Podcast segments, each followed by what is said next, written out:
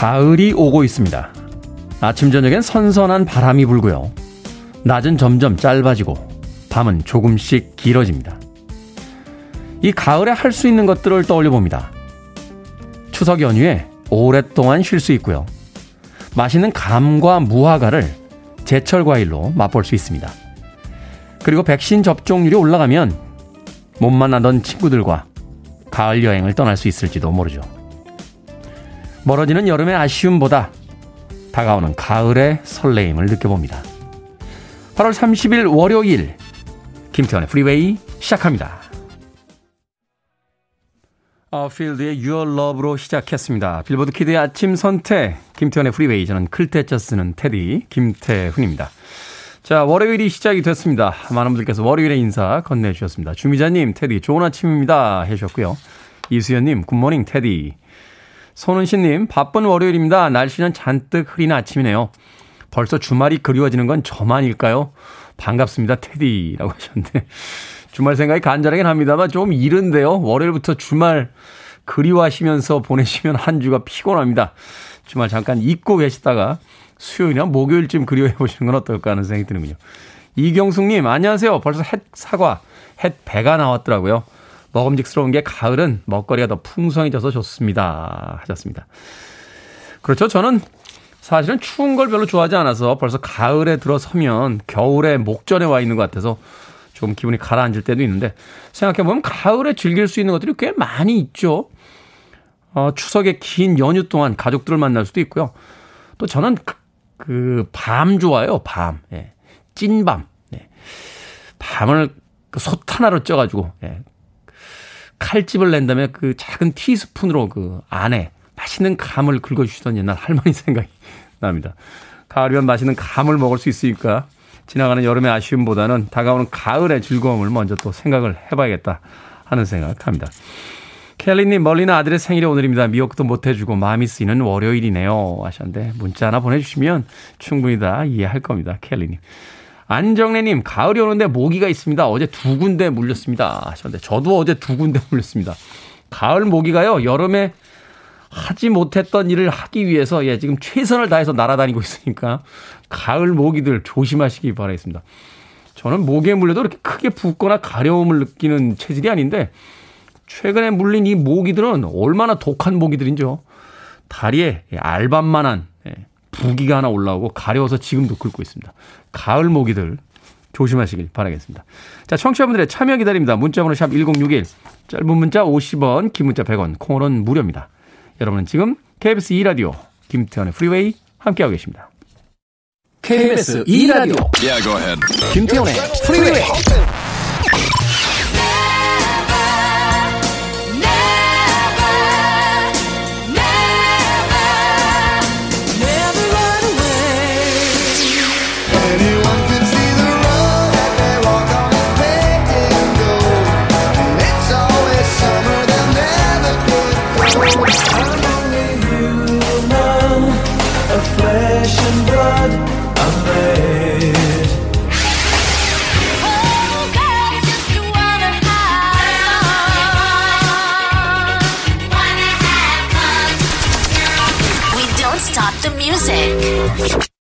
1977년 7월에 핫백 차트 1위를 기록했던 곡이었습니다. 엘란 오데이의 Undercover Angel 들으셨습니다.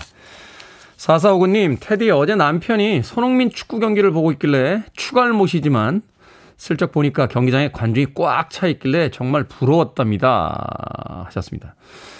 어제 손흥민 선수가 그 프리미어리그 200경기 출전이었는데 어, 시즌 두 번째 골을 넣었죠.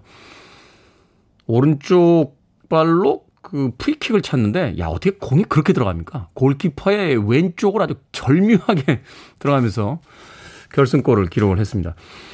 근데 정말 이 영국은 with 코로나로 완전히 방역을 바꾼 모양이더군요. 어, 축구장에 빽빽하게 사람들이 서서요.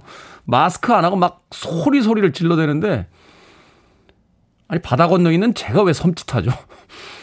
사실 영국도 이렇게 지금 만만한 상황은 아닙니다. 아, 하루에 사망자 숫자 거의 100명이 육박하게 지금 나오고 있는 상황인데도 어, 백신 접종률이 이제 높고 여러 가지 어떤 뭐 경제적인 문제들이 있다 보니까 이제 방역 지침을 좀 완화한 게 아닌가 하는 생각이 듭니다. 부럽긴 한데 또 무작정 따라할 수는 없는 그런 현실이 아닌가 싶습니다. 사사오구님. 홍당무님, 요즘 제 옆집이가 건빵을 간식으로 먹는데요. 별사탕을 절 먹으라고 주더군요. 제가 건빵보다 안에 있는 별사탕을 더 좋아하거든요. 아싸 하고 받긴 했는데 별사탕 왜 안 먹냐고 물었더니 그냥 싫대요. 뭔가 이유가 있겠지만 저는 아싸 라고 하셨습니다. 남편분이 별사탕 안 먹는데요. 예.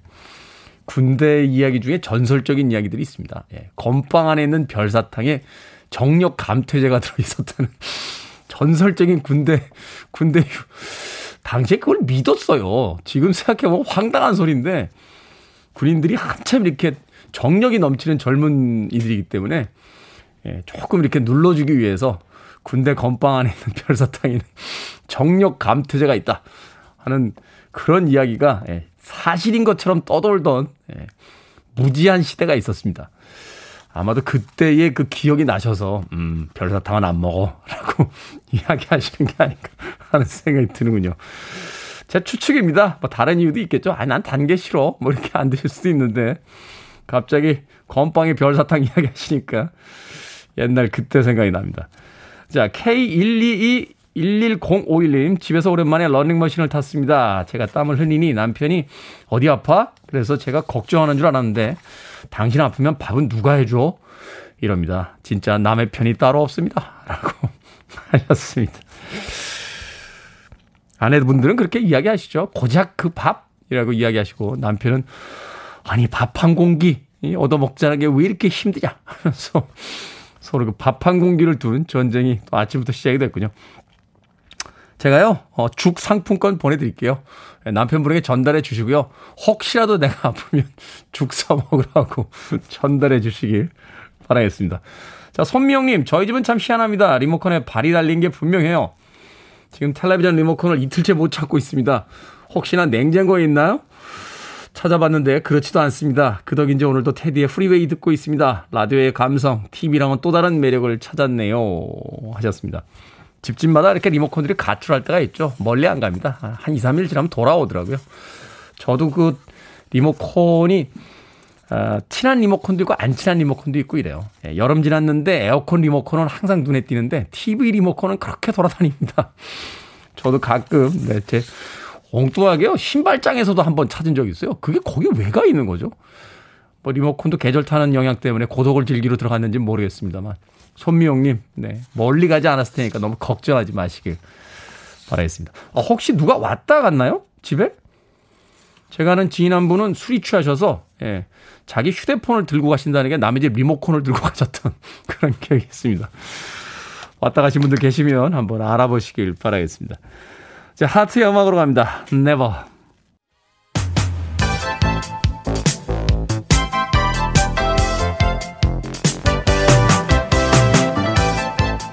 이 시간 뉴스를 깔끔하게 정리해드립니다. 뉴스 브리핑 전혜연 시사평론가와 함께합니다. 안녕하세요. 안녕하세요. 자, 여야 대선 경선 레이스가 이제 본격적으로 시작이 됐습니다. 민주당은 내일 경선 첫 투표가 있고요. 국민의힘은 오늘 내일 후보 등록을 이제 시작을 하게 되는데 경선 소식을 좀 전해 주시죠. 예, 제가 너무 좋아하는 방탄소년단의 노래 중에 불타오르네라는 노래가 있는데 이번 네. 주가 그런 상황입니다. 사람들이 어 왜 이번 주부터라고 궁금해하실 수 있는데 일단 더불어민주당의 경우에는요 지역 순회 경선을 하는데 그에 앞서서 투표를 미리 시작을 하거든요. 네. 예전에는 체육관에 모여서 투표했지만 요즘은 온라인 투표를 먼저 한 다음에 그 결과를 그 지역 순회 경선 날 발표하는 형식이에요. 음. 그 투표가 바로 8월 31일 화요일 대전 충남 지역 권리당원 온라인 투표에서부터 시작이 되는 겁니다. 네. 그런데 이제 민주당의 최종 후보가 10월 10일경 결정될 예정이거든요. 그러면 지금부터 본격적으로 누가 승기를 잡을 수 있을지 점쳐지는 시기가 다가오고 있는데요. 지역 순회 일정을 먼저 살펴보면 대전 충남이 9월 4일, 세종 충북이 9월 5일로 예정되어 있는데 여러 가지 상징성이 있습니다. 첫 번째, 첫 순회 경선에서 어떤 결과가 나오느냐에 따라서 어 이른바 그래도 여론조사에서 고지를 점했던 이재명 지사와 네. 이낙연 전 대표가 얼마나 득표를 하는지가 나오죠. 그러면 이게 뭐 1강인지 2강인지 아니면 흔들리는지 점쳐볼 수가 있는 거고 두 번째로 대전 충남이 충청 지역 있잖아요. 네네. 세종 충북도 그렇고 이 충청이 캐스팅 보트라고 불립니다. 충청의 표심이 어디에 가느냐에 따라서 전국의 향배를 또 가늠해 볼 수 있는 거니까. 그러니까 전라도 경상도가 좀 이렇게 나눠져 있으면 충청도가 그 중간에서 캐스팅 보드를 잡고 이제 결정권자 역할을 그렇습니다. 했던 거죠. 이렇게 중원 네. 대전이란 말이 그래서 나온 건데 이런 점 때문에 지금 굉장히 관심을 많이 모이고 있습니다. 그래서 아마 최근 들어서 많은 후보들이 또 충청을 방문해서 공약을 발표한 것으로 너무 보이고요. 자, 국민의힘 상황 한번 보겠습니다. 국민의힘이 참 우여곡절 끝에 드디어 대선 경선 후보 등록을 이번 주 월요일, 화요일 이틀간 진행을 하는데요. 사실 몇 명이 할지도 아직 예측하기 어려운 상황이에요. 왜냐하면 대선 후보 경선 과정에서 이미 대선 출마를 할 것처럼 했다가 일부 접은 후보들도 있기 때문에 네. 일단 이걸 하나 봐야 될 것 같고요.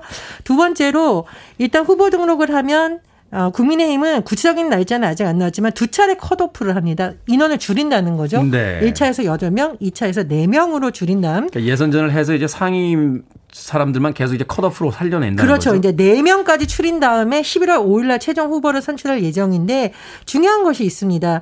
경선 룰인데요. 특히 여론조사가 반영이 될 예정인데 여론조사에서 이른바 역선택 방지 조항을 놓고 입장이 갈리고 있습니다. 윤석열 전 검찰총장 측이나 최재형 전 감사원장 측은 역선택 방지가 필요하다라는 거고요. 음. 홍준표 의원이나 유승민 전 의원은 역선택 방지령 넣는 건 말이 안 됐는데 왜 그러냐? 역선택이라는 것이 이런 거죠. 국민의힘 지지층이 아닌 민주당 지지층에게도 물어봤을 경우에 호불호가 나뉘는 후보군이 분명히 나올 텐데 그렇죠. 후보들의 입장에서는 내가 저기서 표를 많이 잃을 수 없는지를 가늠을 하기 때문에 아마 이런 것을 놓고 신경전이 계속 어, 진행되는 것으로 보입니다. 네, 경선 캠프마다 뭐 다 그 조사를 끝내놨겠죠. 그래서 자신들에게 이제 좀 더 유리한 방식으로 경선 룰을 만들기 위해서 지금 아마 물밑작 업들을 많이 하는 것 같습니다. 자, 여야 관련해서 이번 주에 일정이 또 있죠. 지난주에 언론중재법 개정 처리안 논의했는데 무산이 돼서 오늘 다시 협의하기로 했다고요? 예, 주말에도 양당의 원내대표 바쁘게 회동을 했어요. 더불어민주당 국민의힘이 국회의장 주재로 회동을 했지만 언론중재법 개정안 처리 문제 어떻게 할지 입장자를 비지 못해서요. 오늘 본회의 개의 전인 오후 4시에 국회의장 주재로 다시 만나 최종 협의를 벌이기로 했습니다. 그래서 지금 4시로 예정됐던 본회의는 5시로 연기된 상황인데 아마 민주당이 회의를 어, 하기 전에 의원총회를 할 것으로 알려졌습니다. 근데 네. 오늘 조간에 보니까요. 당내에서도 지금 8월 내에 반드시 이걸 상정을 해야 된다는 의견과 아, 지금 여론을 봤을 때 조금 늦추자라는 의견이 나뉜다라는 소식이 전해지고 있습니다. 그래서 의원총회 결과에 따라서 또 여야 원내대표 회담에도 영향을 미칠 것으로 보입니다. 이게 사실 이제 법사위원장 자리가 걸려 있잖아요. 이게 좀 바뀌기 전에 빨리 처리를 하려는 여당하고 그 이후로 이제 미루고자 하는 이제 야당하고의 어떤 시간 싸움이 아닌가 하는 또 생각이 드는데. 그렇습니다. 지금 뭐 상임위원장 문제도 걸려 있곤 한데 이 상임위원장 문제는 크게 문제가 안 될 것으로 보여요. 그런데 말씀해 주셨듯이 시점상 언제 하느냐에 대해서 여야의 계산이 전혀 다른 것으로 보입니다. 그렇군요. 자, 이제 추석이 있는 9월이 가까워졌습니다. 다가올 추석 연휴 기간에 거리두기가 어떻게 적용이 될지 굉장히 궁금하신 분들이 많은데 이번 주 금요일 발표 예정이라고요? 예, 그렇습니다. 이 추석 연휴 관련 특별 방역 대책 거리두기 조정안이 원래는 각각 발표될 예정이었죠. 그런데 정부에서 같이 논의를 해서 9월 3일 함께 발표를 한다는 예정입니다. 당초에 추석 관련 대책이 31일 날 공, 전에 공개될 예정이었는데 그 이유는 이제 열차표 예매를 시작하는 시점하고 좀 맞춰서 미리 알려준다는 계획이었거든요. 네. 근데 문제는 뭐냐면 거리두기가 다음 달 5일 종료되잖아요. 그렇죠. 각각 발표하는 건 사실 큰 의미가 없다. 같이 하자라고 했기 때문에 어, 방역 당국에서 여러 가지를 검토해서 이제 내용을 발표할 것으로 알려졌습니다. 어, 그런데 이 가족 간 대면 만남을 어떻게 할지도 상당히 지금 정부에서 고민하고 있다는데 지금 뭐 접종률 상황이라던가 확진자 수 추이 전문가 의견 등을 검토해서 최종 방침을 발표할 것으로 보입니다. 그렇군요. 정부도 정부 나름대로 어떤 고충이 있겠다 하는 생각 해보게 됩니다. 자, 아프가니스탄의 특별 기여자들 진천 지역의 국가공무원 인재 개발원에 머물고 있는데 전국에서 진천 지역을 열렬히 응원하는 일명 뭐 돈줄을 내주고 있다라고 하던데 이게 뭡니까? 이게 돈으로 혼쭐 내주자. 주문을 많이 해서 돈이 쏟아지게 해주자. 네. 어른들 말씀을 조금 빌리자면 과격한 편입니다. 돈으로 벼락 맞는다 이런 표현 쓰시죠. 네. 예, 그렇게 해주자는 건데 진천 몰이 지자체가 운영하는 쇼핑몰인데 주로 지역 특산물을 판매를 많이 합니다. 여기에 전국에서 누리꾼들이 몰려와서 아, 국격을 높인 진천사 구매하고 싶다. 이런 글 올리면서 주문이 폭주했다고 해요. 그런데요. 27일 지난주 금요일부터 48시간 동안 주문이 1,500건 정도 접수됐다고 하는데 네. 이 진천몰이 월 평균이 1,600건이라고 합니다. 와, 그러니까, 그러니까 며칠 만에 월 평균에 육박하는 주문이 몰렸고 주말만 비교해 봤더니 평소보다 20배 정도 증가했다라고 합니다. 그런데요, 이 진천몰이 재고 놓고 이렇게 배송해 주는 것이 아니라 주문에 맞춰서 그때 그때 보내주는 시스템이다 보니 네. 좀 과부하가 걸렸다고 해요. 그래서 배송이 뭐 너무 늦어지거나 이런 점을 좀 우려해서 29일 날 홈페이지에 잠시 문을 닫겠다고 공지를 했는데요.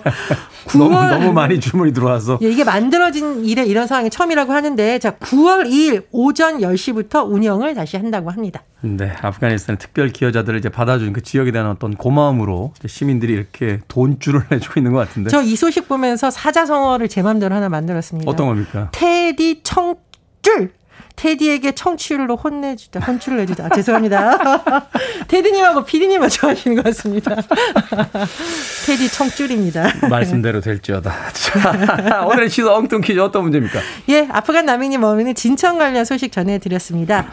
진천만큼 사람들의 호감을 산 인물, 진청 패션으로 유명한 사람 있죠. 네. 자, 시사 엉뚱 퀴즈. 반항적인 청춘의 아이콘이자 진청. 청바지를 유행시킨 미국의 영화 배우는 누구일까요? 1번 딘딘, 2번 오딘, 3번 알라딘, 4번 제임스 딘. 아직도 적응이 안 되셨군요. 자, 정답 아시는 분들은 지금 보내주시면 되겠습니다. 재밌는 오답 포함해서 총 10분께 아메리카노 쿠폰 보내드립니다. 반항적인 청춘의 아이콘이자 청바지를 유행시킨 1950년대 미국의 영화배우 누구일까요?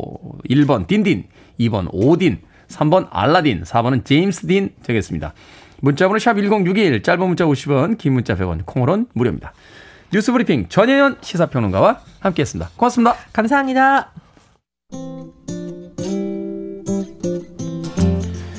70년대 후반에 이슬람교로 개종을 했습니다. 유서프 이슬람이라는 이름으로 개명을 했습니다만 그 이전에는 캣 스티븐스라고 불렸죠. 조울수님의 신청곡입니다. Peace Train.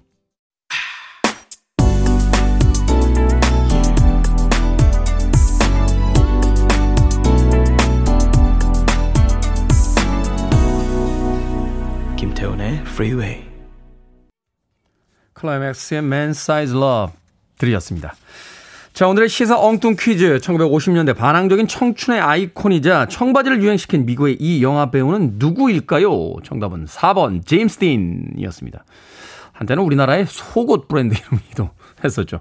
6148님, 제임스 딘 보고 싶네요. 프리웨이 good good good이라고 정답 맞춰주셨고요.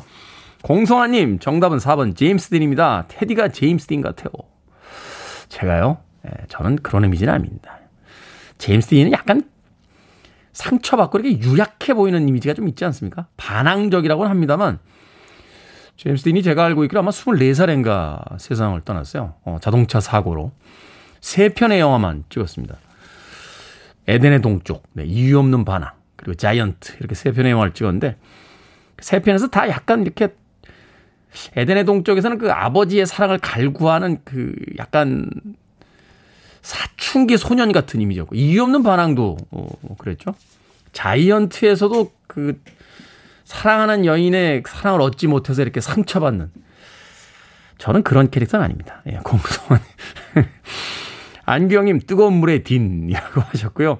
박준영님 딩가딩가 일 안 하고 놀고 싶은 딘이라고 아니 이런 이런 오답들은 도대체 어떻게 생각을 해내시는 겁니까? 7755님, 제임스 딘입니다. 출근 중인데 회사에서 이유 없는 반항하고 싶네요. 하셨습니다. 1462님, 제임스 딘이요. 매일 아침 고3인 저를 등교를 시켜주시는 어머니께 감사드립니다. 어머니께서 제임스 딘을 매우 좋아하신데요. 아직 방에 제임스 딘 포스터가 걸려 있어요. 수능까지 얼마 남지 않았습니다. 그때까지만 등교 부탁드릴게요. 엄마, 사랑해. 라고 아드님이 대신 정답을 보내주셨군요. 엄마 방에 제임스 딘 포스터가 붙어 있어요? 에? 그렇군요. 네. 그 방에 같이 계신 분의 생각은 어떨지 참 궁금하긴 합니다만. 제임스 딘 멋있었죠. 어. 제가 예전에 그 음반에서 다닐 때 영문 이름이 제임스였어요. 그래서 많은 사람들이 제임스 딘의 제임스야? 라고 했는데 아쉽게도 저의 제임스는 예, 007 제임스 본드의 제임스였습니다. 자, 방금 소개해드린 분들 포함해서 모두 10분께 아메리카노 쿠폰 보내드립니다. 당첨자 명단은 김태훈의 프리웨이 홈페이지에서 확인할 수 있습니다. 콩으로 당첨이 되신 분들은요, 방송 중에 이름과 아이디 문자 보내주시면 모바일 쿠폰 보내드리겠습니다. 문자 번호는 샵1061, 짧은 문자는 50원, 긴 문자는 100원입니다. 자, 7038님의 신청으로 합니다. 페스티벌, The Way.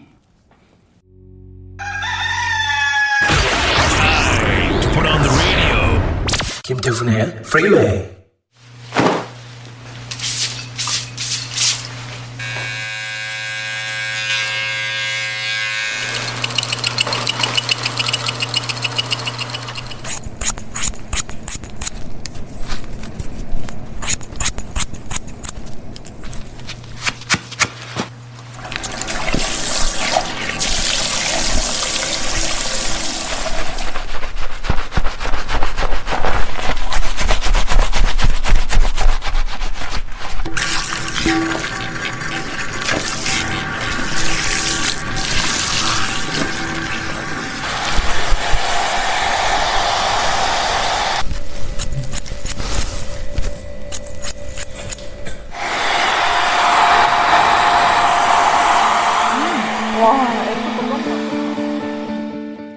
생각을 여는 소리 Sound of Day.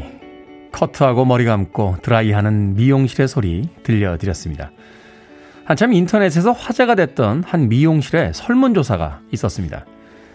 미용실에 바라는 바가 있으면 체크해달라 하는 문항 중에 조용히 머리하고 싶으니 필요 이상으로 말을 시키지 말아주세요 라는 보기가 있었는데요.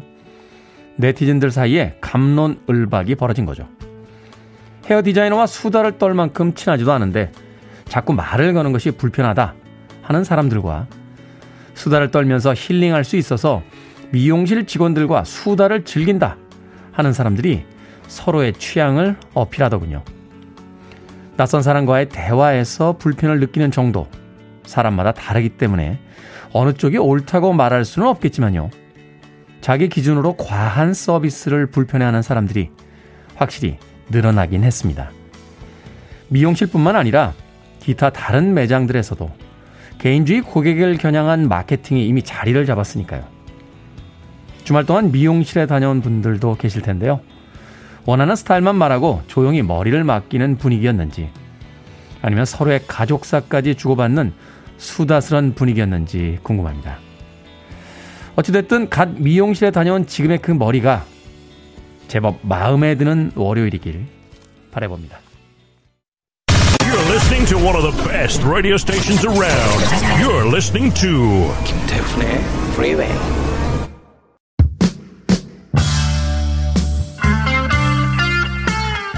빌보드 키드의 아침 선택 KBS 2 라디오 김태훈의 프리웨이 함께하고 계십니다. 1부 끝곡은 김지연님의 신청곡이에요. 스카일락의 와일드 플라워. 잠시 후 2부에서 뵙겠습니다.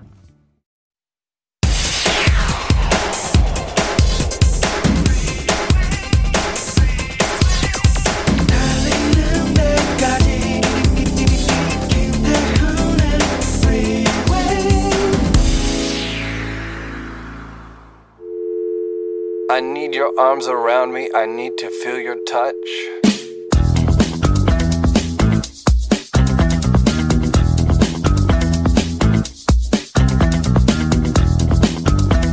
멘탈이 강한 사람들의 특징. 감정을 낭비하지 않는다. 자신이 컨트롤할 수 없는 일에 불평하지 않는다. 주변 사람이나 자신이 처한 환경을 탓하지 않는다. 변화를 두려워하지 않는다. 모든 사람들의 마음에 들기 위해 애쓰지 않는다. 한 번의 실패로 포기하지 않는다. 같은 실수를 반복하지 않는다. 다른 사람의 성공을 시기하지 않는다. 세상이 자신에게 무엇을 해주어야 한다고 생각지 않는다. 즉각적인 결과를 기대하지 않는다.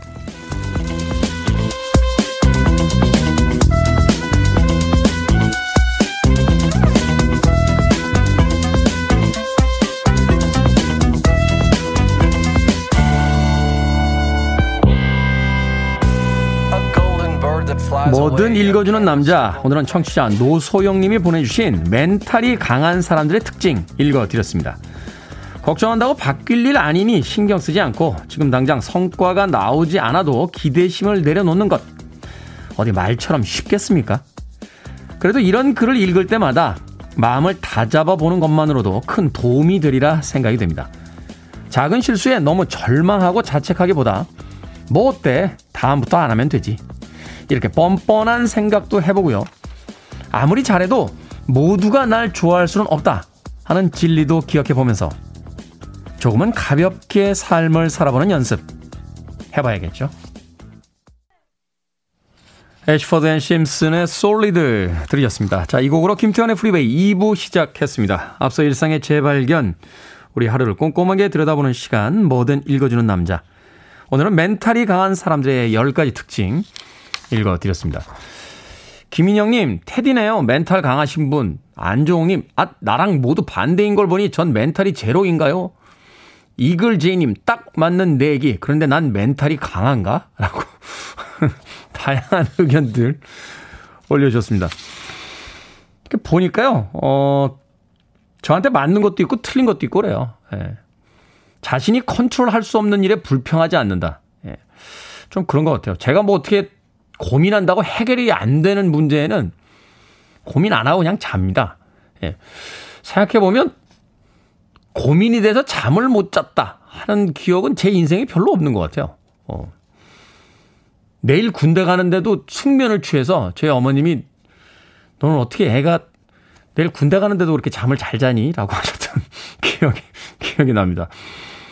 어, 한 번의 실패로 포기하지 않는다. 저는 금방 포기합니다. 아, 제 인생에서 가장 훌륭한 장점이라고 저는 생각합니다. 저는 이렇게 딱 봤는데, 안 될 것 같아요. 그러면 안 합니다. 예. 내게 아니다 싶으면 노력조차 안 합니다. 예. 제가 얘기 안 드렸습니까? 아, 위대한 드러머를 꿈꾸고 음악학원에 갔다가 6개월 만에 관장님이 자네는 소질이 별로 좀 없는 것 같아 하는 이야기를 하셔서 그날로 그만뒀습니다. 아, 그날로, 그날로 그만두고 어, 나는 드럼은 못 치니까 듣기나 하자라고 해서 팝 칼럼니스트가 됐습니다. 사람마다 각각의 특징이 다르겠죠. 근데 요즘처럼 음 관계가 복잡해지고 또 바로 내일조차 알 수 없는 이런 시대를 살아갈 때는 역시 멘탈, 이 정신력이 강한 것이 분명히 도움이 되는 것 같습니다. 한편으로 생각해보면 음, 어깨에 있는 힘은 좀 빼고요. 좀 가볍게 살아보는 건 어떨까 하는 생각이 들어요. 우리나라 사람들 왜 힘내라고 파이팅이라고 하는데 그만 파이팅하고 그냥 어깨에 힘을 좀 빼보는 건 어떨까 하는 생각 해봤습니다. 자, 뭐든 읽어주는 남자 여러분 주변에 의미 있는 문구라면 뭐든지 읽어드립니다. 김태훈의 프리웨이 홈페이지 게시판 사용하시면 되고요. 말머리 뭐든 달아서 문자로도 참여가 가능합니다. 문자 번호는 샵 1061, 짧은 문자는 50원, 긴 문자는 100원, 콩으로는 무료입니다. 오늘 채택되신 노소영님께는 촉촉한 카스테라와 아메리카노 두 잔 모바일 쿠폰 보내드리겠습니다. I want it, I need it, I'm desperate for it. Okay, let's do it. 김태훈의 Freeway. 전자하는 음악 두 곡 이어서 들려드렸습니다. 스펜더 벨렛의 True 그리고 휴먼 리그의 휴먼까지 두 곡의 음악 들려드렸습니다. 박경숙님, 테디 드디어 내일 1주년인데 기분이 어떠신가요? 하셨습니다. 네, 좋죠. 네, 좋습니다. 어.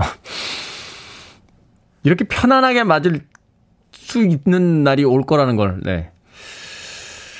알았겠습니까? 예, 굉장히 마음이 편합니다. 아, 왜냐하면 이제 기간제 방송에서 예, 풀렸기 때문에 예, 내일 이후에도 계속 방송을 할 수 있으니까요. 박형숙님. 0966님, 태훈 씨 언제 그만두나요? 계속했으면 좋은디. 아, 그만두라는 소린가요? 계속 하라는 소린가요? 0966님. 계속 합니다. 네. 응원 좀 해주십시오. 아, K122229185님, 목소리 멋있어요. 라고 하셨는데, 예, 얼굴 보면 끝내줍니다. 네. 최근에요, 그 SNS에 자기 20대 때 사진 올리는 게 유행이 돼가지고, 예, 본의 아니게 막 지인들, 그 젊은 날의 사진들이 막 쏟아지고 있어서, 저도 어젯밤에 은근히 TV보다 할 일도 없고 그래가지고 오프닝 써서 보내준 다음에 옛날 사진첩 뒤져가지고 예, 사진 몇 장 올렸어요.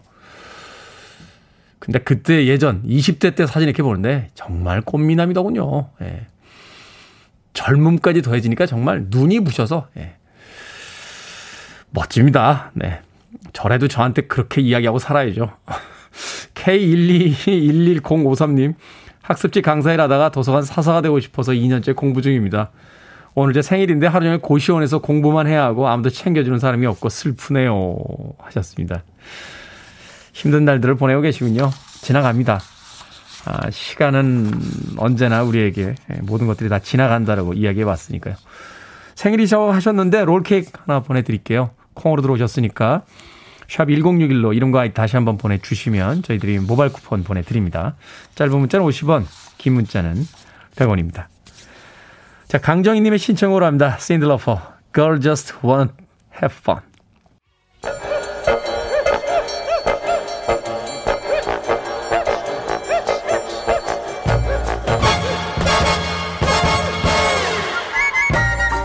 온라인 세상 속 촌철살인 해악과 위트가 돋보이는 댓글들을 골라봤습니다. 댓글로 본 세상.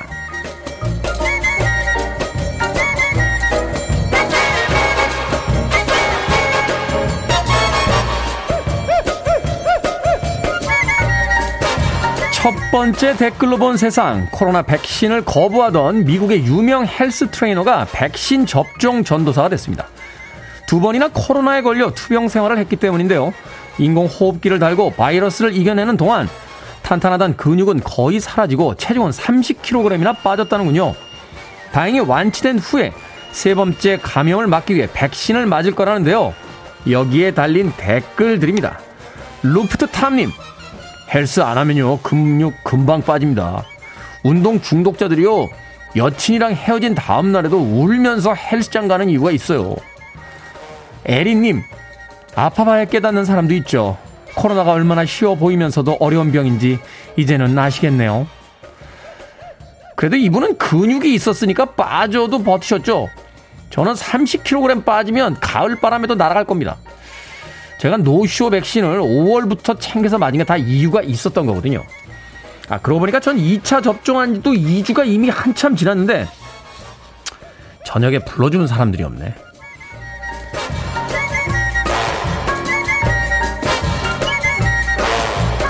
두 번째 댓글로 본 세상 도쿄올림픽 금메달리스트인 중국의 한 선수가 SNS에 메달 사진과 사연을 올렸습니다. 메달에 얼룩이 묻었길래 한참을 문지르다가 손톱으로 살짝 긁어봤는데 겉에 씌어진 금박 껍질이 벗겨지는 듯 했다는군요. 모든 올림픽에서 금메달을 전부 금으로 만들진 않지만요. 이렇게 쉽게 금박이 벗겨지는 경우는 드물다고 합니다. 여기에 달린 댓글들입니다. 제 한국님, 아, 이래서 입으로 깨무는 거 금지한 건가요? 박주현님, 진짜 여러 가지로 레전드 올림픽이네요. 사실 금메달이라고 하지만 90%가 넘는 게 은이고요. 금은 바깥에 이렇게 살짝 도배한 도금한 정도라고 합니다. 하지만 아무리 그래도 올림픽 금메달이 끝난 지 얼마 안 된 지금부터 껍질이 까지는 건 아니지 않습니까? 혹시 잘 벗겨내면 안에 초콜릿 들은 거 아니에요? 금메달인 줄 알았죠? 사실은 초콜릿이었어요. 뭐 이런 건가?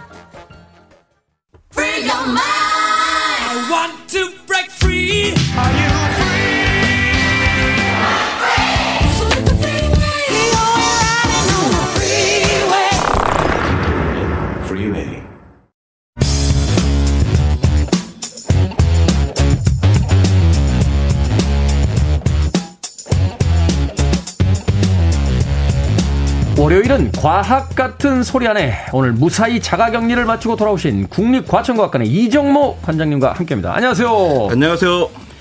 이정모입니다.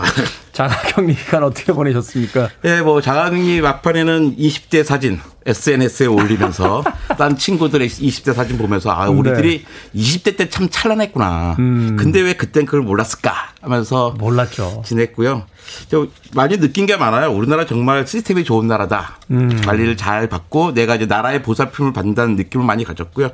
그래서 이 자리를 빌어서 특히 일산 동구 보건소 여러분과 고양시청 복지 정책과 선생님들께 정말로 감사드립니다. 네, 이제 자가격리 회원들이 점점 늘고 있고 이제 저도 작년 12월에 열 이틀 동안 자가격리 당했던 그런 기억이 있는데 아무튼 건강히 돌아오셔서 다행입니다. 자, 오늘 본격 과학 이야기 시작해 보도록 하겠습니다. 아, 경남 진주 정청면 예하리에 저도 기사를 본 건데요. 공룡 발자국이 굉장히 많다라고 합니다. 천연 기념물로 지정이 된다고 하는데 우리나라에도 공룡이 살았습니까? 당연히 살았죠. 발, 어. 그러니까 발자국이 있겠죠. 그러니까요. 예. 이번에 천연 기념물로 지정된 정천면 고아리 그 공룡 발자국은 2019년에 그러니까 진주교대의 김경수 교수님이 발견하셨어요. 네. 이분 대단한 게요. 정말 남들이 보기엔 발자국 잘안 보이는 것도 기가 막히게 발견하시는 분입니다. 아. 그러니까 발자국 발견에 대해서는 전 세계 최고인 분인데 여기서 공룡 발자국과 새 발자국이 무려 1만 개나 어, 발견됐어요. 1만 개. 예, 만 개가 한번 쫙 보행열로 있습니다. 쭉쭉 걸어 다닌 오. 게. 하지만 이번 발견 이전에도 우리나라 공룡 흔적이 많았죠. 1972년에 지금부터 거의 뭐 50년 전이네요. 1972년 경남 하동에서 공룡알 화석이 발견되면서 우리나라에도 공룡이 살았다라는 사실이 확인됐어요. 공룡뼈는 이듬해인 1973년에 경북 의성에서 초식 공룡의 앞다리뼈가 발견됩니다. 앞다리뼈. 예, 그리고 한 10년 있다가 1982년 경남 고성군에서 그 바닷가에서 1,800개의 공룡 발자국이 발견돼요. 아. 여긴 길이가 115cm짜리도 있고 9cm밖에 안 되는 뭐 새끼 발자국도 같이 발견되죠. 그다음에 115cm면은 발 발만 1m가 된다는 얘기입니까? 그렇죠. 커다란 이제 목긴 공룡 거였습니다. 네. 그러다 1996년에는 전남 해남 군 우왕리에서 국내 최초로 익룡 발자국과 새 그다음에 공룡의 발자국이 대량으로 발견되었는데요. 그리고서 이제 고성에서 여수 해남으로 이어지는 우리나라의 그 배- 남해안에 그 엄청나게 고- 공룡 발자국이 많아진 거예요. 네. 처음에 사람들이 이게 몰랐는데 공룡 발자국이 보인다니까 그다음부터 이제 아니까 보이기 시작하는 거죠. 그렇죠. 이게 알면 보이죠. 모를 땐 모르는데. 네. 그렇죠. 그래서 우리나라의 남해안은 미국의 콜로라도, 그다음에 아르헨티나의 서부의 항과 함께 세계 3대 공룡 발자국 사- 화석지입니다. 우리나라요? 그러니까 우리나라는 공룡 발자국 화석이 세계에서 가장 많은 나라예요. 2000년대에는 우리나라의 공룡 연구가 매우 활발해졌습니다. 이제 연구자들도 뭐 등장 등장했고, 네. 예, 뭐 학생들도 많아지고 그랬죠. 그 새로운 공룡알 뼈 발자국 등이 뭐 세계적으로 주목받는 주목받는 화석들이 많이 발견됐어요. 2018년에 재미있는 게 있었는데요. 아까 말씀드린 그 진주 교대 김경수 교수가 전주 진주 혁신도시 백악기 지층에서 수강류 육식 공룡의 보행열 발자국 18개를 발견했는데 길이가 1cm밖에 안 돼요. 발자국 길이가. 네. 그러니까 참새 크기의 랩터, 참새 크기의 육식 공룡이 있었다는 뜻입니다. 아니 근데 발자국이 1cm밖에 안 된다는데 음. 이걸 어떻게 합니까? 이게 이게 공룡인지 아니면 그냥 진짜 참새인지 이걸, 보통- 이걸 어떻게 하나요? 그러니까 이런 공, 그 조그만 새라면 발자국이 3개 찍힙니다. 세 개. 예, 근데 이 여기 있는 공룡 발자국은 U자나 V자로 찍혔어요. 두 개만 찍히는 거예요. 아, 이 발가락 숫자가 다르군요. 저 나머지 하나는 뭐냐면 하나 더 있어도 네. 영화 보면 나처럼 딱 세우고 있잖아요. 발가락 하나를, 발톱 하나를. 그 서양 욕하듯이 가운데 발가락 이렇게 네, 세우고 딱 있는 거예요. 세워가지고 확 긁으려고. 그러니까 갈고리처럼 위를 향하고 있습니다. 어. 그러니까 화석은 발견되지 않았지만 이건 참새만한 공룡이 있었다는 증거가 되는 거죠. 증거가 된다. 야, 이게 확실히 알고 볼 때와 모르고 볼 때는 이게 완전히 다르겠네요. 그렇습니다. 그러면 한반도에서 이렇게 공룡 발자국이 많이 발견되는 이유가 있습니까? 그러니까 지금의 몽골, 중국에는 공룡들이 워낙 많이 살아서 뼈도 많이 나와요. 네. 그러니까 이때는 한국과 일본도 하나의 대륙으로 연결되어 있었고 당연히 한국과 일본에도 이제 공룡들이 많이 살았기 때문이죠. 음, 많이 살았기 때문이다. 말하자면 이제 대륙하고 이어지는 공간에 공룡들이 워낙 많이 살았기 때문에 네. 그 이동에 의해서 이제 우리나라에도 굉장히 공룡들이 많이 이제 왔다 갔다 했다. 예. 근데 우리나라 공룡 발자국은 이렇게 전 세계적으로 뭐 3대 뭐 그 발자국 화석지 중에 하나다 이렇게 이야기 하시는데 공룡 뼈는 별로 없잖아요. 제가 그 자연사 박물관 같은 데서 별로 그렇게 많이 본 기억이 없는데. 그렇습니다. 이제 공룡 모든 화석들은 퇴적층에서 발견돼요. 어. 흙들이 차곡차곡 쌓여서 눌린 그- 곳에 그렇죠. 발견되는데 우리나라는 화산 활동이 되게 많았어요. 그러니까 열과 압력을 받아서 이 땅들이 흙들이 돌들이 다 구워집니다. 그러니까 변성함이 많은 거예요. 그래서 잘 보이지가 않습니다. 게다가 우리나라는 70%가 산이잖아요. 산이죠. 그 산에 가서 그 공룡을 팔 수는 없잖아요. 부- 어디인지 알아야지 팔. 그죠? 어딘지 팔 수가 없으니까. 그래서 또 나머지는 도시예요. 그러니까 설사 파묻혀 있겠지만 발견하기 힘든 거죠. 공룡은 중국, 몽골, 미국 같은 곳의 사막지대에서 발견할 수가 있는 겁니다. 아, 사막지대에 있다 이제 모래 바람이 불면 이렇게 바람이 날리면서 이렇게 잔해들이 그렇죠. 드러나니까 드러나면서 발견되는 거죠. 우리가 무턱대고 땅을 팔 수는 없거든요. 뭔가 보여야 파는 거거든요. 지난번에 왜 그 운석 떨어질 때도 산이 많아서 우리나라는 사실 운석 찾기 쉽지 않다. 이게 그렇습니다. 평지나 이제 더구나 이제 모래가 있는 이제 사막 같은 곳이 떨어지면은 눈에 확 띄니까 발견하기 쉽다. 사막, 남극 이런 데서 사는 거죠. 하얀 얼음 위에 물, 돌이 하나 있다. 그거 어디서 왔겠어요? 우주에서 온 거죠. 우리나라가 없어서 못 찾는 게 아니다. 예. 아, 지형상 찾기 쉽지 않다. 근데요, 이 경남 고성 앞바다 상조감 공룡 발적이 아까 그 1,800개나 있었다라고 얘기를 잠깐 해주셨는데 공룡들이 왜 이렇게 바닷가에 가 있습니까? 다 예, 거기는 이제 바다가 아니었던 겁니다. 당시에는 호숫가였어요.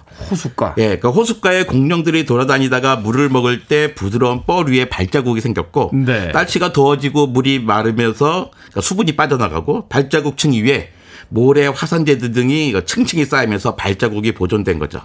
이후 지층이 변화 때문에 발자국이 산 쪽에서 발견되기도 하고 바닷가에서도 발견되기도 합니다. 그러니까 공, 공룡 시대 당시에는 경상도와 전라도 남해안뿐만 아니라 경기도 화성, 충청도 일부도 호수였어요. 그래서 공룡들이 많이 모였고 그래서 공룡의 발자국도 찾을 수 있는 거죠. 공룡의 발자국 호숫가였기 때문에 발자국을 남기기도 그 유리했고 예. 또 물이 이제 근처에 있었으니까 공룡이 그 주변에 굉장히 많이 서 네, 막 몰려드니까 단체로 막 찍혀 있는 거예요. 그렇군요. 공룡 하면 우리가 이제 영화에서 주라기 공원 제일 먼저 떠올리잖아요. 그래서 이제 주라기 시대에 이제 공룡들이 되게 익숙한데 네. 이 당시 공룡들 우리나라에 많았습니까? 근데 재미있는 게요. 쥐라기 공원에 나오는 공룡들은 대부분 쥐라기 시대가 아니에요. 아 그래요? 예, 중생 때는 트라이아스기, 쥐라기, 백악기로 나누는데 네. 그러니까 보통 공룡 쥐라기, 백악기 나와요. 그런데 쥐라기 공원의 공룡들은 대부분 백악기 공룡입니다. 백악기. 그러니까 뒤로 갈수록 커져요. 아. 그래서 그러니까 쥐라기 그 시, 거기서 보면 쥐라기 공 시- 그 공원에 나오는 공룡들과는 브라키오사우루스하고 스테고사우루스 빼놓고 나머지는 다 백악기 공룡이라고 보시면 주연들은 다 백악기 공룡들이었요 예. 왜 쥐라기 공원 멋있는데 백악기 공원 멋없잖아요. 예. 우리나라 공룡은 대부분 백악기 공룡입니다. 우리나라 땅에도 쥐라기 공룡이 살았겠죠. 하지만 우리나라 쥐라기 기- 지층이 있긴 있지만 변성이 많이 됐고 깊은 곳에 있어요. 반면 백악기 퇴적암층은 경상도 지방의 지표면에 많이 높쳐주되어 있기 때문에 백악기 공룡이 나오는 거죠. 발견이 용이했기 때문에 많이 발견이 된 거다. 그렇군요. 자, 공룡에 대한 이야기 나눠보겠습니다. 음악 한 곡 듣고 와서 계속 어, 재미있는 이야기 듣도록 하겠습니다. Was Not Was의 Walk the Dinosaur. 생각해보니 팝 음악에도 이 공룡에 관련된 팀명이나 음악들이 많군요. 어, 영국 그룹이었던 T-Rex도 사실 이제 공룡의 이름에서 가져왔고 방금 들으신 곡은 Was Not Was의 Walk the Dinosaur 들으셨습니다. 이게 영어식 발음으로 dinosaur인데 음악이 나가는 동안 관장님에게 여쭤봤더니 디노사우루가 맞는 학명 표현이라고 네, 해주셨습니다. 자, 빌보드 키드의 아침 선택, KBS 2라디오, 김태훈의 프리웨이, 과학 같은 소리 하네 국립과천과학관 이정모 관장님과 함께 한반도의 공룡에 대해서 여쭤보고 있습니다. 무식한 질문 하나만 드리겠습니다. 옛날 저희 어릴 때 예. 공룡이 이제 죽어서 이게 이제 그 땅 속에서 오래되면 석유가 된다. 이런, 이런 이야기를 했거든요. 근데 그럼 우리나라도 석유가 많아야 되는 거 아닙니까? 공룡의 발자국이 이렇게 세계 3대 화석지로 분류될 만큼 공룡이 많이 있었으면 예. 그러니까 근데 우리나라 석유 안 나오잖아요. 안 나옵니까? 예. 우리가 안 나오니까 그걸 봐서 그 얘기는 틀린 거죠. 저도 대학 때도 대학 때까지도 그렇게 배웠어요. 공룡이 죽어서 그 석유가 됐다. 근데 정말.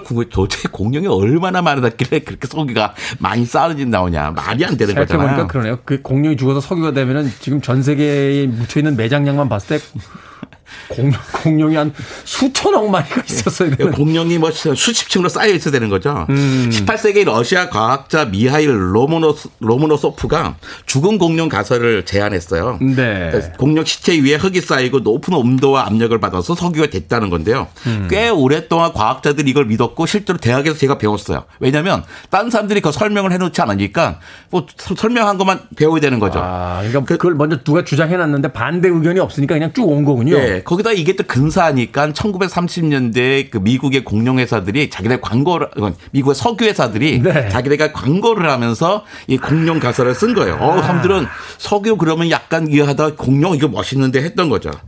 근데 물론 석유가 가장 많이 생긴 시대가 중생된 건 맞지만요. 그러니까 공룡이 죽어서 석유했다는 건 틀린 얘기입니다. 네. 공룡 같은 육상 생물들이 죽으면 대기 중에 산소와 결합해가지고 부패하기 때문에 석유가 될 수가 없어요. 그렇죠. 공룡들이 동시에 죽고 사체가 산소와 닿기 전에 순간적으로 그 위에 지층이 쌓여야 되는데 그건 불가능하잖아요. 그러니까 공룡이 석유가 됐다는 건 루머입니다. 요즘 연구에 따르면 석유는 중생대뿐만 아니라 이미 6억 년 전부터 만들어지기 시작해서 100만 년 전까지도 계속 만들어졌다. 그런데 그 주인공은 공룡이 아니라 해양성 플랑크톤이다라고 쪽으로 의견이 모여지고 있습니다. 아직까지 확실한 건 아닙니다만 공룡이 죽어서 된 건 아니다. 양으로 되지가 않습니다. 그렇군요. 우리나라에서 이렇게 발견된 공룡들이 있습니까? 왜 그 별도 이렇게 관측자 이름을 붙여주잖아요. 그렇죠. 우리나라에서 발견되면 우리나라 이름 붙일 수 있는 거 아닙니까? 발견하는 사람이 자기 마음대로 붙일 수 있습니다. 오. 자기 이름만 안 붙이면 돼요. 왜요? 그 염치가 없는 짓입니다. 그리고 딴 자기 존경만 붙여도 되지만 자기 이름 붙이는 건 아니고요. 네. 예, 우리나라에 코레아노사우루스 보성엔시스가 있어요. 아, 코레아노사우루스가 있어요? 네, 코레아노사우루스 보성엔시스인데 이거 뭐냐면 보성엔시스, 보성에서 발견된 보성 출신의 한국 공룡이라는 뜻이죠. 네. 주둥이가 오리처럼 생겼고요. 두 발로 걸어다니는 초식 공룡이었습니다. 몸 길이가 2m는 안 됐고 아마 몸무게는 20kg, 25kg 정도 됐을 아. 거예요. 그다음에 그 코리아가 이름에 코리아가 들어간 첫 번째 공룡이죠. 오, 그렇군요. 보성에서 발견된 한국 공룡이다. 예. 이런. 그러면 우리나라에 지명이 들어간 또 다른 공룡들 이름이 있습니까? 예, 코리아 케라톱스 화성 엔시스가 있어요. 무슨 프로야구 팀입니다. 이건 어디서 발견됐을까요? 화성에서 발견됐죠. 맞습니다. 화성에서 발견된 한국의 뿔 공룡이란 뜻이에요.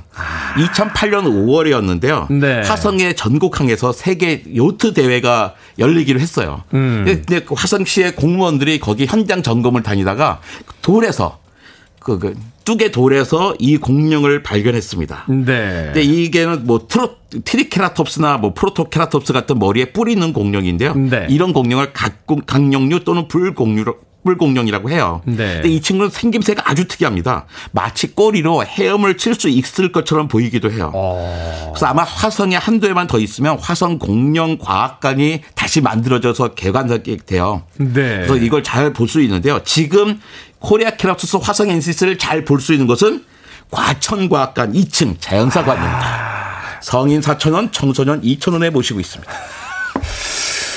추석 때 한번 아 추석 때 쉬는군요. 어, 추석 전에서 한번 꼭 저도 가보도록 하겠습니다.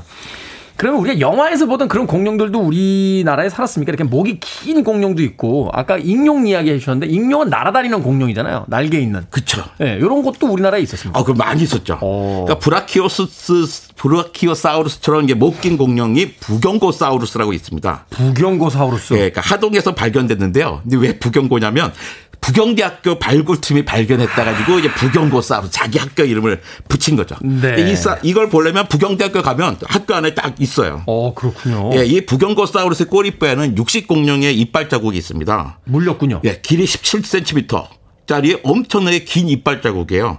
아마 육식 공룡이 부경고 사우루스의 사체를 뜯어먹는 과정에서 생긴 것 같아요. 네. 근데 과천과학관 자랑 걸 또 하자면 과천과학관에 에드먼토 사우루스라고 있는데 네. 이 꼬리에는 티라노사우루스 이빨 자국이 있습니다. 아, 야 이게 이제 일타 쌍피군요. 한 공룡인데 또 다른 공룡의 네. 흔적이 이게 있으니까. 되게 특이한 모습이어가지고 외국 사람들도 막 와서 이걸 보고서 논문을 쓴 적도 있죠. 어, 과천과학관에 있다. 예. 다시 한번 이야기해 주십시오. 성인 6천 원, 아이는 4천 원. 아, 성인 4,000원, 아이들 2,000원. 아, 그렇군요. 4천 원, 2천 원. 예, 유아는 무료고요. 네.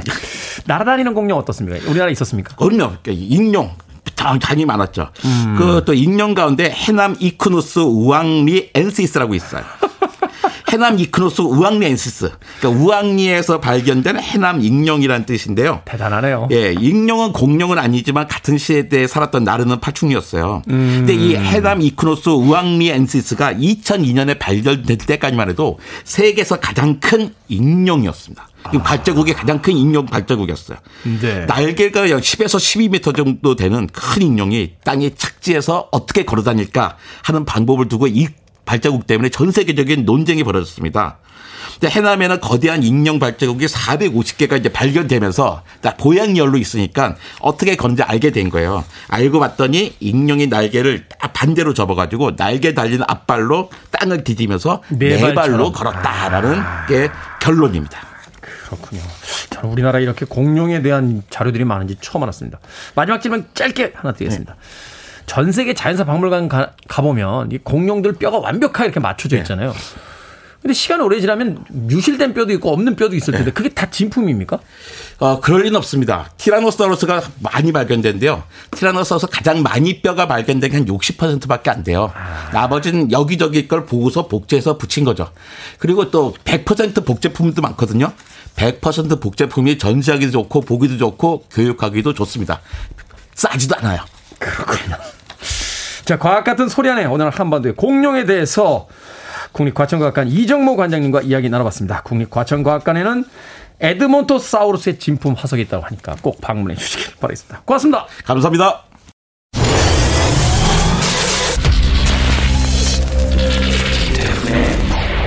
Freeway.